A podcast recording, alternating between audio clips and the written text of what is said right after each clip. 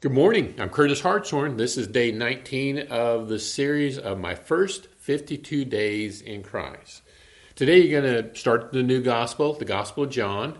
And so there's some introductory material in your book, and you may want to look that up and read that first before you read John chapter 1 through 4. So go ahead and do that at this time.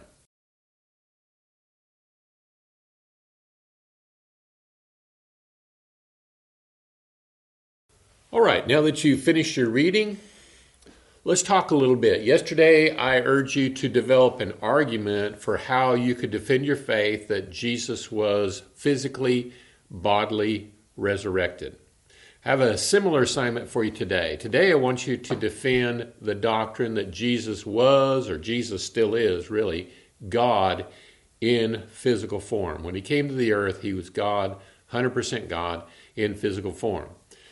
This is something that is you, you, need to have clear in your mind because as you're reading through the Bible, there's a lot of passages that just are not going to make sense if you don't understand this idea that Jesus truly is deity, that he truly is God. So this is an important assignment. Uh, take a little time to develop a explanation of how you know for sure that Jesus is God.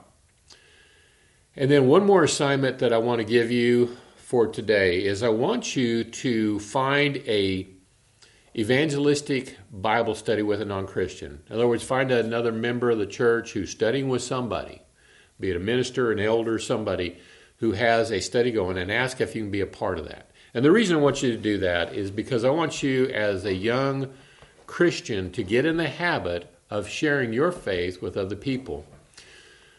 To be quite honest, a lot of Christians don't do this. They don't learn how to share their faith. And to me, this is such a tragedy because the greatest joy of being a Christian is being able to see others acquire faith, being able to sit down across a kitchen table or wherever and just sharing your faith with somebody and watching their faith grow and bloom to the point that you get to see them baptized into Christ and get them to see starting uh, their study of the first 52 days.